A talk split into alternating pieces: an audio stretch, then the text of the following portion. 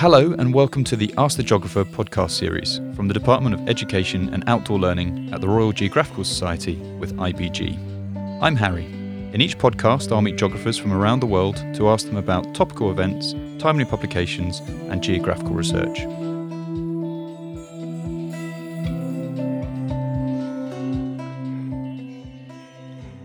Dr. Katie Roucoux is a senior lecturer with the University of St Andrews, specialising in paleoecology, the relationship between living organisms and their environment in the past, and paleoclimatology, the study of ancient climates. She specifically pieces together evidence from fossil pollen and sediments to create a picture of past vegetation to reveal prehistoric ecological and climatic change. Currently, Katie is working on tropical peatlands from several different perspectives including their long term millennial scale, history, biodiversity, carbon storage function, and the more human geography angle of how rural Amazonian communities use and value their peatlands. Hi, Katie, thanks for joining us today. Hi, thanks for having me along. With my geography student hat on, the first question is I thought peatlands were only found in cold, wet northerly latitudes. Ah, right, that's a very good point. So, when we talk about tropical peatlands, we're talking about the peatlands that occur in a band of latitude between about 23.5 degrees north and south of the equator, the tropical latitudes. But you're absolutely right that peatlands are found at high latitude, and in fact, most of the world's peatlands are there, but there are also substantial areas of peatland at tropical latitudes. So the thing is that peat forms anywhere that the balance between the accumulation and decomposition of organic matter is tipped in favour of accumulation. So when I talk about organic matter, I mean uh, roots, leaves, stems, and wood, and so on. So where peat's forming, it's because that organic matter is accumulating faster than it can be decomposed. Now that happens where the soil is waterlogged for most of the year, where conditions are acidic and where nutrient levels are really low. Now, in boreal and temperate peatlands, there's an additional factor, and that's cold, that contributes to slowing the rate of decomposition. Now, it's not cold in the lowland tropics, ever, pretty much, but plant productivity is very high, and that means that inputs of organic matter to the peat are also very high. So you get this tipping of the balance between decomposition and accumulation, tipping towards accumulation, and the organic matter builds up over time. So I could also say about um, where peatlands within the tropics uh, occur. So they occur both at low and high altitudes. In the Andes, the, that mountain chain uh, along the west coast of South America, for example, there are peat bogs forming at high altitude. These have a lot in common with the high latitude peatlands, such as those that form in upland Britain. So they're similar in the kinds of vegetation that grow there, uh, the con- climatic conditions under which they're forming, and also the threats that they face from human activities, like grazing, for example. Now, the lowland peatlands in the tropics, those in uh, lowland Amazonia, and those are the ones I've been working on, these are really quite different. And though they share the characteristics of a high water table, low nutrient levels, high acidity uh, with their counterparts in, in the north and at high altitudes, they tend to be densely forested and they face a different set of threats from human activities. That's so interesting that the high latitude peatlands um, are similar to the peatlands that we have in, in Britain. You've mentioned that you work in lowland peatland. Um, where is your your study area specifically? So my study area is a is a an area called the Pastaza Marañón Foreland Basin, to give it its full name. It's actually a geological feature. It's a subsiding basin that formed as the Andean mountain chain was uplifted uh, to, the, to the west of this region. And it's named after the two major rivers that flow through the basin the Pastaza, that's a tributary of the Marañón River, and the Marañón River is a major tributary of the Amazon River. And when you work there, Katie, do you um, work out of Iquitos? And is that a special city due to its remoteness? Is that correct? Yeah, that's right. Um, we always start off uh, our field work, we always start off in the city of Iquitos. It's a, a city of about 400,000 people, Um, but it's really special in that it, it can only be reached by river or air. It's not connected to a wider road network. Its entry on Wikipedia, for example, says it's the largest city in the world that cannot be reached by road. Um, and it's not entirely true because it depends where you're going from. There is one other small town which is connected to Iquitos by road. It's called Nauta. It's um, on the banks of the Amazon.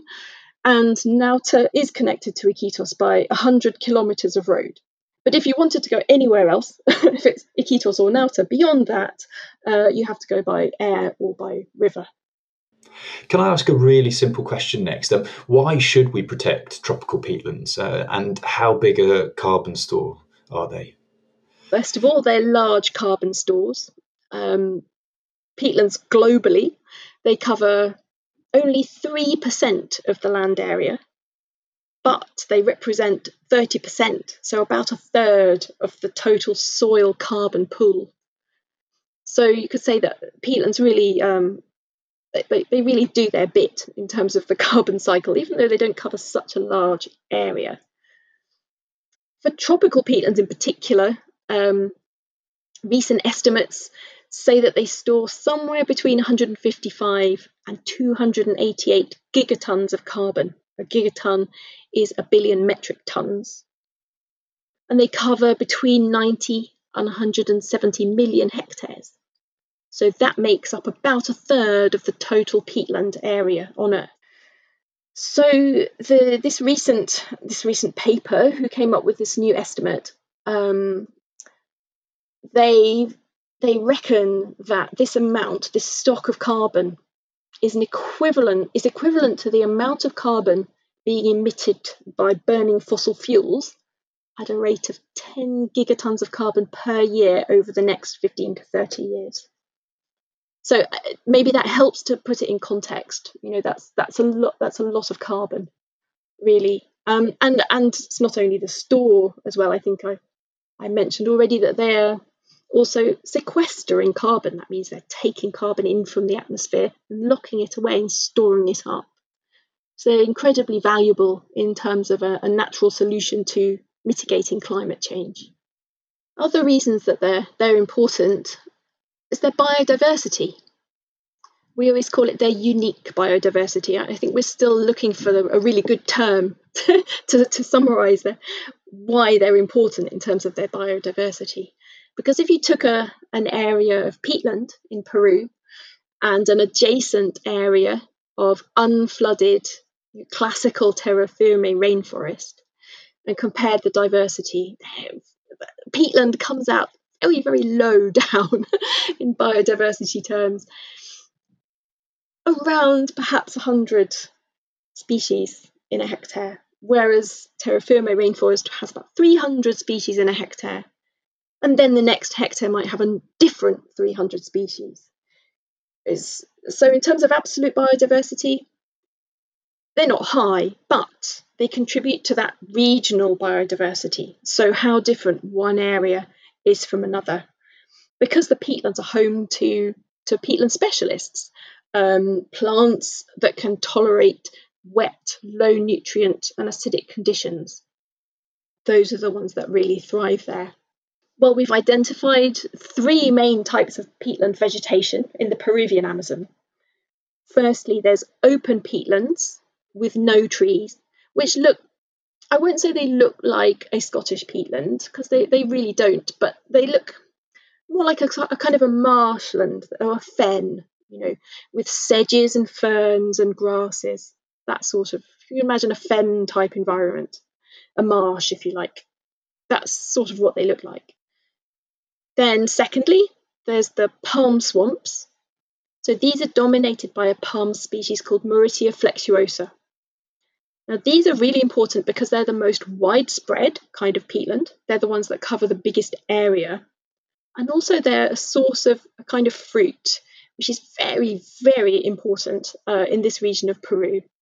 It's an absolute staple in everybody's diet, even in the cities. There are people on street corners peeling them and washing them and selling them fresh. You can just buy a bag and eat them in, in the street. Um, they make them into ice cream, into cake, into jam. Um, so economically, they're very important. Traded between um, forest villages uh, and transported into the city. But as far as I know, they don't really make it out of Peru. Um, so it's very, very much a, a, a Peruvian thing. Um, the fruit are known locally as aguaje. I was hesitating a little bit there because um, these these trees, Mauritia flexuosa or the aguaje palm, known locally, also grow widely in Ecuador, Venezuela, Brazil. Um, and I must admit, I don't know how important the fruits are in those places. I suspect they are just as important, but certainly in Peru, they're uh, you know more important than you can imagine. You know, ha- arriving there and never having heard of this fruit everywhere. it's really important.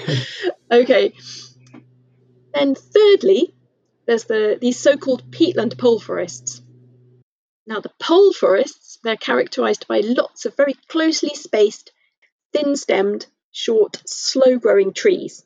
They look like poles, so hence the name pole forest. Now they look like this because they're growing on the thickest peat. Now those thick peats have grown up through the accumulation of organic matter above the level of the floodplain as that organic matter has accumulated over time, over uh, thousands of years. Now, since they're raised up and they're no longer flooded by river water, they can only receive their water and their nutrients from rain.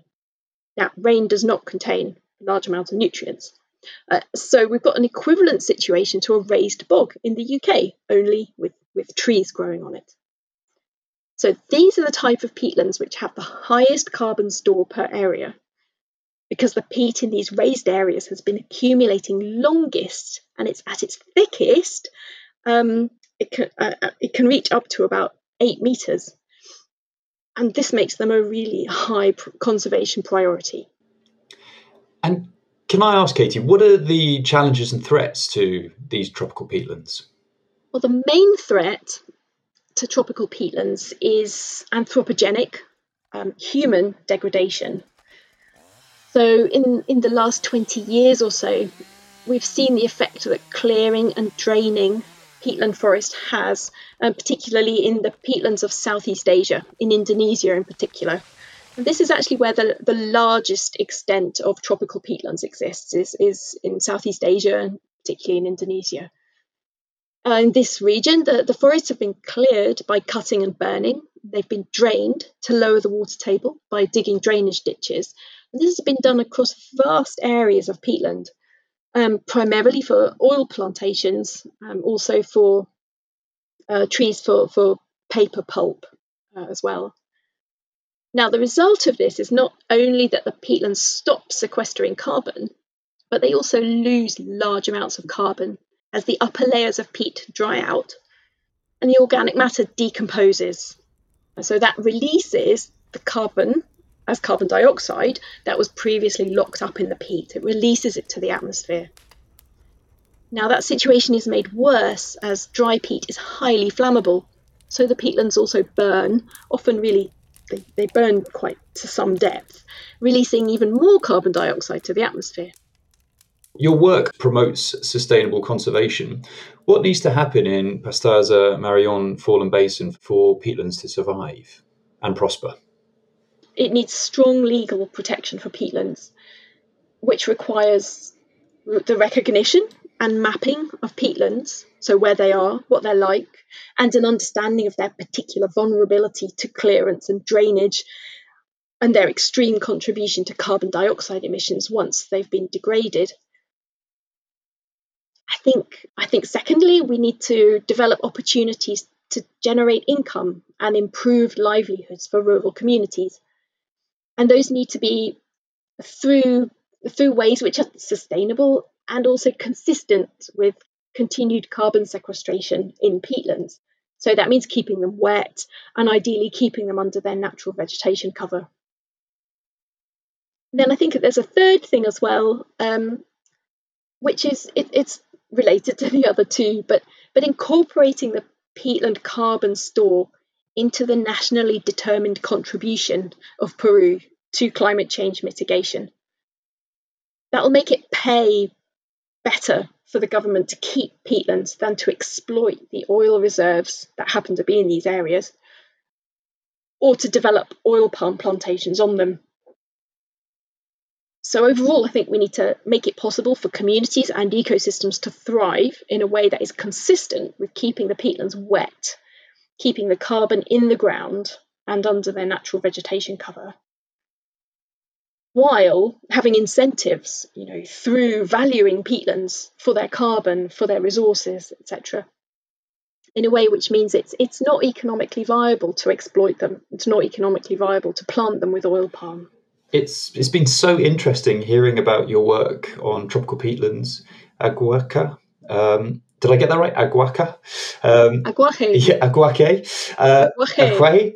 Um, uh, that's terrible pronunciation for me. I'm sorry. Uh, and the rural Amazonian communities that you work with. Um, thank you so much for joining us today, Katie. Thank you very much for the opportunity to talk about it. Thanks for listening. If you like this podcast, please subscribe to the Ask the Geographer podcast series on iTunes and SoundCloud.com. Be inspired and stay informed with the Society's wide range of resources, many of which are free.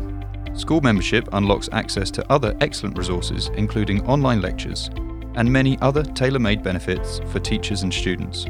Access our resources at www.rgs.org/schools.